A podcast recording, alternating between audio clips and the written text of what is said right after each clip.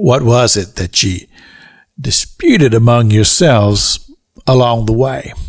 We talked about this yesterday on the broadcast, and I and I told you that the question that was on their mind and the topic of their discussion breaks my heart because, in essence, these disciples of Jesus were so concerned about their own position of power and their own prestige above anything else. And that so violates the very conscience of God and the conscience of everything that Jesus taught. Well, they didn't want to tell Jesus what they had been arguing about and what they'd been disputing about, but Jesus knew. He perceived it. And so he began teaching. And he told them, he said, uh, a person who desires to be great must have a servant's heart. And, uh, and I know that this is hard for us humans to comprehend. A servant's heart. And he said this, if any man desire to be first, the same shall be last of all and servant of all.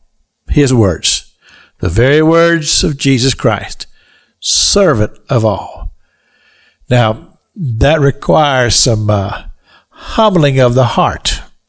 And uh, any time that we would set out to be humble and to make it to where we would appear to be humble, guess what? It won't work. It won't work because humility is indeed a condition of the heart. And I believe that humility can only come from God working in our lives and our working of the Holy Spirit to bring that spirit of humility to us. You see, I've lived a few years and uh, had some life's experiences. And I have to admit that there have been times in my life to where I was just really caught up in myself. Now, if you'd asked me at that time if that was so, I would say, oh, no, but yes. Actions speak louder than words. You heard the old saying. And when I look back in my life and I see times to where I was fighting and scrapping and, and arguing and fussing over things that when I look at it now, I go, what, what was I so caught up in that for? Why was I so adamant about that? Well, you see, young people, as we start off in life, we have goals and aspirations, certain things we want to accomplish. And anything that would seemingly be in our way, we've got to attack it.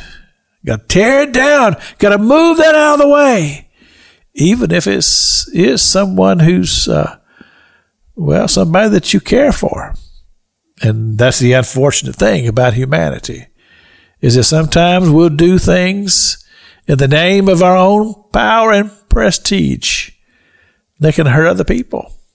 And uh, this episode that these disciples were engaged in certainly wasn't something that was showing love one to another. This is Pastor Jack King with the gospel on the radio broadcast.